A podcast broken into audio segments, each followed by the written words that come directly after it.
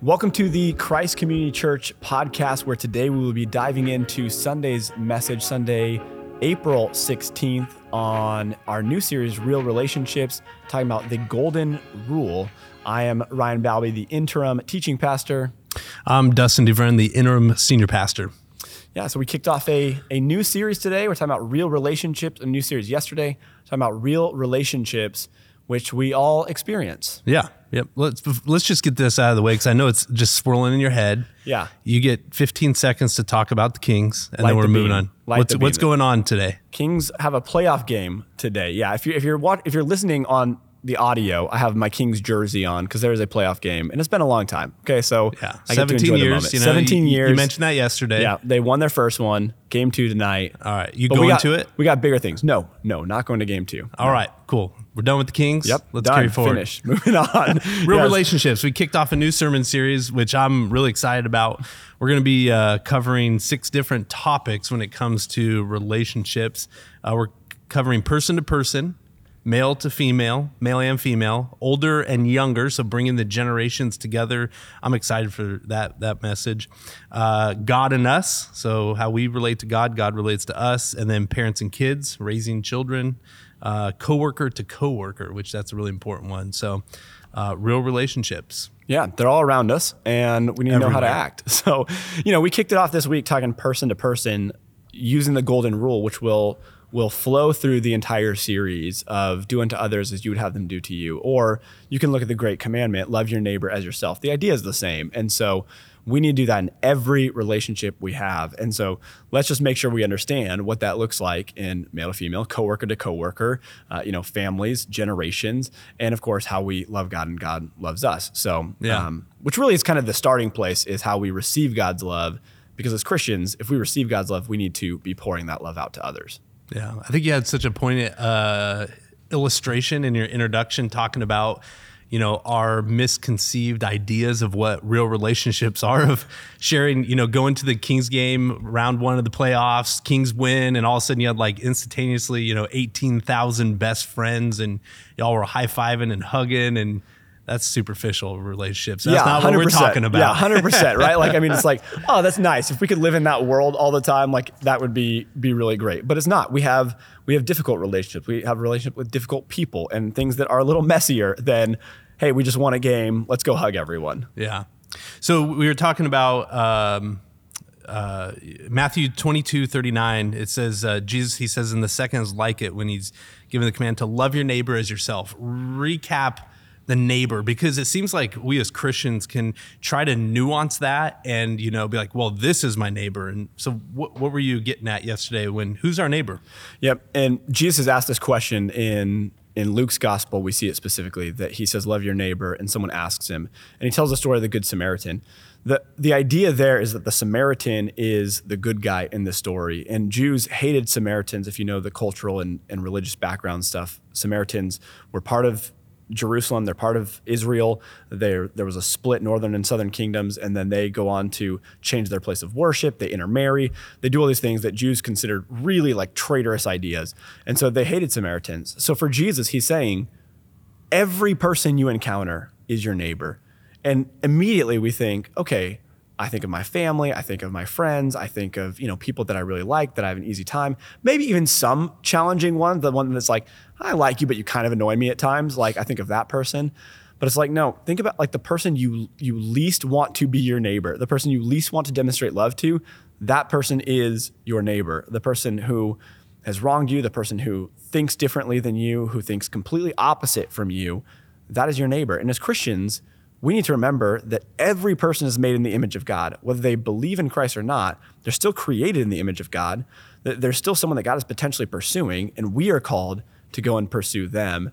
And, so, you know, you think of the Good Samaritan, but also like the prodigal son does a great job explaining this, where the son goes off, the brothers at home who should have been the religious out- brother. yeah, who should have been out looking the for the younger brother and trying to bring him back. Younger, I think he was younger. Um, anyways, The younger brother left. yeah, And so, squandered So the the the religious one is following all the rules. Shouldn't have just been staying following the rules. He should have been saying, "Dad, I'm going to go get little brother and bring him back." And he didn't. So that's a part of the the ending of that story that we often kind of just leave out because the son is welcomed home by the father and it's a great story.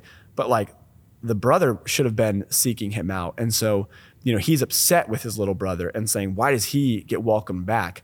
That's the Why mentality. does he get the fattened calf? Yeah. Why does he get the blessing? Yeah, a lot of us have trouble with that idea, and and the whole like the whole lost sheep story, and and Jesus going after the one instead like leaving the ninety nine was because he was interacting with people that religious people, church people didn't think were good enough, and Yeah. we're saying, why are you not with us?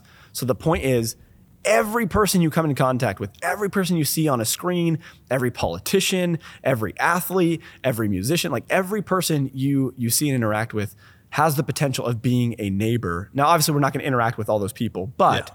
we should see the image of God in them and should desire for them to repent of their sins and come to a saving faith. That should be our goal. Pray for your enemies. That's what scripture talks about. So, yes, everyone is a neighbor and we need to love all people always. Yeah, I found myself as you were diving into the the Samaritan, you know, story. Um, one little piece that I've always kind of clung to in that story is uh, when the priest and the Levite go across the other side of the road and walk by. Uh, there's also an element that they didn't want to touch uh, the beaten guy because he was bloody, and if they got blood on them, what does that make them? Unclean. unclean, which then means that they would have to go through a cleanliness ritual uh, that could take up to a week. And so they're literally, as they're walking by, going, uh, Do I have a week to set aside to help this guy? Uh, I'm just going to cross over.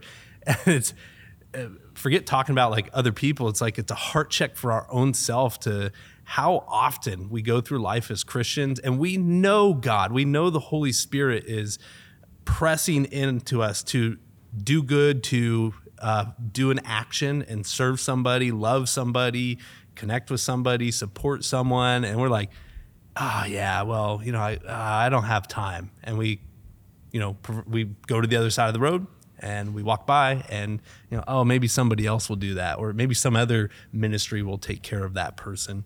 Um, you know, it's always a it's a it's a great story that really should challenge us to really understand who who our neighbor is. So, uh, as you were talking about that, you talk about hey, so we need to we need to love people. We need to love not just the people that we want to love, but we need to love all people.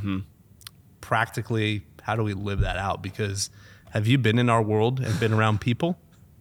yeah, it's easier said than done. It Yeah. is, um, you know, and, and and again, you, you have these fake moments in a Kings game where you can go and hug everyone, and it's like that's great. But also, I mean, those people you're going outside and then they're bumping into you, or you're in traffic with them, and then you're like, ah, get them out of the way. You know, it's it's it's way easier said than done, and, and so.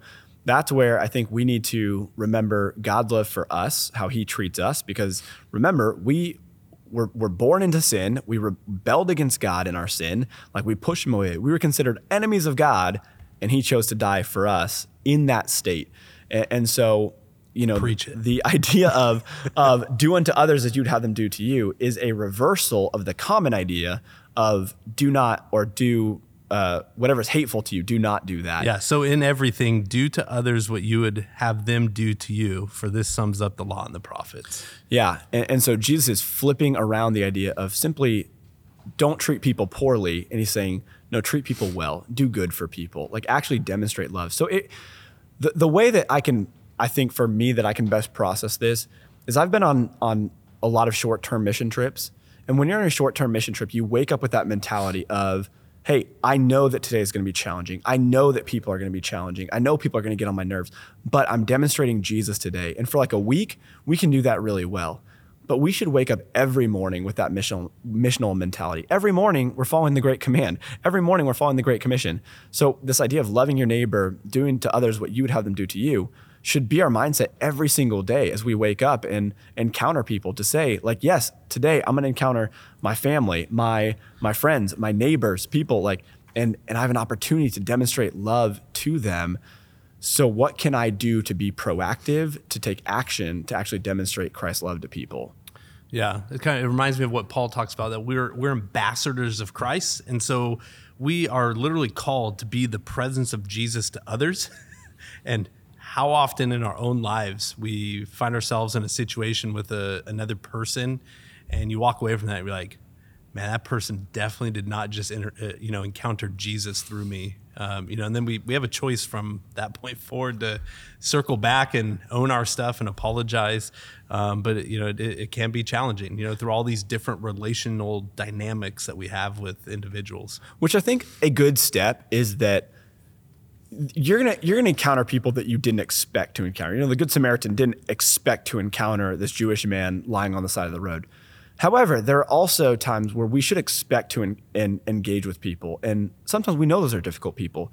But as we are going from place to place, can we be in prayer for the people that we're going to meet with? So, you know, as we look ahead with the series, as I'm going into work, can I be praying for my coworkers? If I have a meeting, can I be praying for the people I'm meeting with? If I'm going home, like praying for my family, but also praying for my neighbors that I'm going to potentially interact with.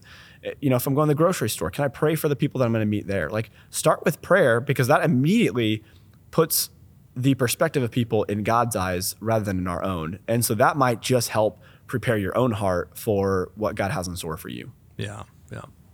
So uh, moving on in the passage, uh, verse one and two is talking about do not judge, or you too will be judged. For in the same way you judge others, you will be judged, and with the measure you use, it will be measured to you.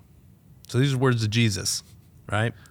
Uh, your point when you were working through this part was uh, so we need to uh, we look to accept, not approve or condemn, because this is what we want from others.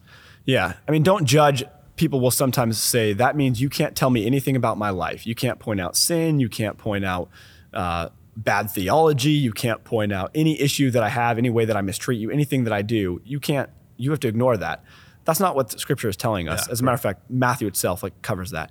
so it's it's it's don't approve, but it's also don't condemn. Which c- condemnation says essentially like you're dead to me like and look at how poor you are and and really it's putting ourselves above that person Yeah. so when we are going to have conversations about sin, difficult conversations, we want to come gently with love, with respect, um, accepting people where they're at, but helping them move forward. Yeah. Uh, I liked what you had to talk about. Um, what was the passage? Oh, uh, it was in verse uh, six, talking about do not give dogs what is sacred. Do not throw your pearls to pigs. If you do, they may trample them under their feet and turn and tear you to pieces. This was a good contrast between those in the church and not in the church. So expand on that a little more. Yeah, so we see the imagery of dogs and pigs used in other places. Dogs is in uh, Philippians 3, pigs is in uh, 2 Peter, Peter. 2. And, and so the dogs are, are those on the outside, those who are just not part of the family of faith. Pigs being more of like the false prophet, so not part of the family of faith, but also leading leading astray. Which, by the way, Jews didn't uh, to call them pigs. That would have been A huge insult. huge insult. Yes, yes. And this is Jesus again. Yes. So this this is like I mean, if you're leading people in false doctrine, there is a little bit of like, hey, you're you're messing up. Jesus is Pay calling attention. people out here. This is this is certainly yes. Yeah. The the dogs itself, you're looking and saying, well, they're just on the outside. But but the idea here is you're focused on the giver. They're giving pearls and that which is sacred. And if if you give to these animals, they're immediately going to try and eat whatever you give to them.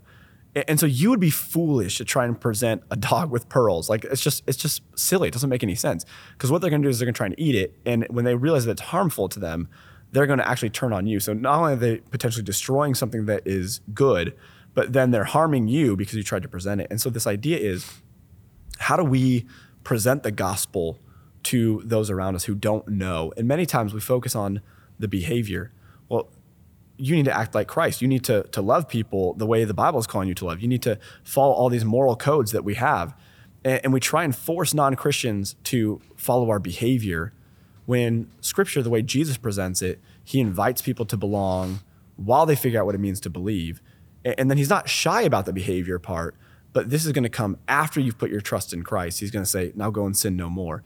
So we just need to have the right order of things. And, and we can actually demonstrate love to people we disagree with, people who are not living based on biblical standards, because we know that their hearts have not been transformed yet. Their eyes have not been uncovered yet. And so we need to be praying for them, loving them, inviting them into relationships, showing them they belong so that they can see from us what it means to believe. And, and we're demonstrating belief to them so that they can figure out what it means to believe. Yeah. This point is so important when it comes to the culture of a church.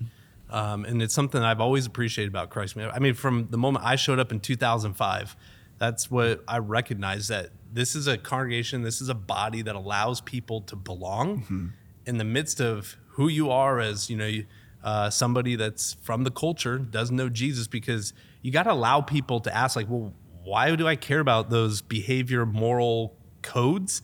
And I don't even know this man Jesus. Like I don't even know the Bible, you know. And so, um, and uh, it's what Jesus modeled, you know, all throughout his ministry. He allowed people to belong. It's like come closer and hear the truth, hear the gospel, and allow the work of the Holy Spirit. And a lot of times we want to think we're the Holy Spirit and just want to you know, uh, I think as you said it uh, yesterday in your sermon, you know, just cram the gospel down their throat. Mm-hmm. Um, we want we want people to just eat it and you know come to faith. Man, um, our sanctification is a lifelong process, and how messy we are at the beginning of it, and how messy we, we are still at the very end of it. And um, I think that's a really good you know point that you're pulling out for you know, really to challenge us of are, are we going to be a community, a congregation that allows people to belong as they're on their way to belief, and then let's in discipleship, in you know, maybe if you're jumping into a real relationship, uh, small group, sharing life together through discipleship, uh, we start understanding the behavior and what we're we're called to. So. Um, all right, we got a couple minutes here what would be your as you know what would be your kind of your challenge to us is okay you've laid out this framework of the golden rule um, as we start walking through the rest of this real relationship or as people are joining their groups this week to walk through uh, this study what's kind of the the takeaway nugget yeah i mean acknowledge that relationships are hard but also acknowledge that we're called to be in them and they can be good for, they are good for us but also we can be a light in each relationship we're a part of so think of people the way God thinks of people, see the image of God in people, and be intentional about doing good. That that doesn't mean that you give to everyone whatever they want, right? Like I could be like, "Hey, you want to do good? Great. Give me all your money. Give me every nice thing you have. like I'm not going to do any work. You're going to come and do all it. We all need to have boundaries. We're not talking about an enabling right. Have people. have like, proper boundaries. Oh yes, please just run me over. I'm here to serve you. Wisdom and discernment, because you know doing good for your kids sometimes is discipline, right? So there, yeah. there's an, there's an element of this, but you you have to always think of people through God's eyes and try and see again seek wisdom and discernment. Ask for the spirit to lead and guide you in every conversation. But but whenever possible and whenever you're able to do good for people. Like demonstrate love. Be the church and, and let's be the church that is known for the way that we live right? Like let them see our good deeds so that they would praise our father in heaven. I, I think that that's significant. In every relationship there's going to be different reasons why it's messy and challenging but if we seek to do good in every relationship that we have to demonstrate Christ because we see the image of God in them, I think that it's going to be very helpful for us and it's going to help people to see what the church is really about, who Jesus really is, and expand the kingdom of God. Yeah, man. Well, I'm looking forward to the rest of this uh, sermon series and uh, appreciate you unpacking more of that today. Yeah, next week, male and female will be covered by, by Blake, will be up next week. So, yeah. looking forward to that. That'll be a good one. Well, thanks for joining us. Have a great week. Bye.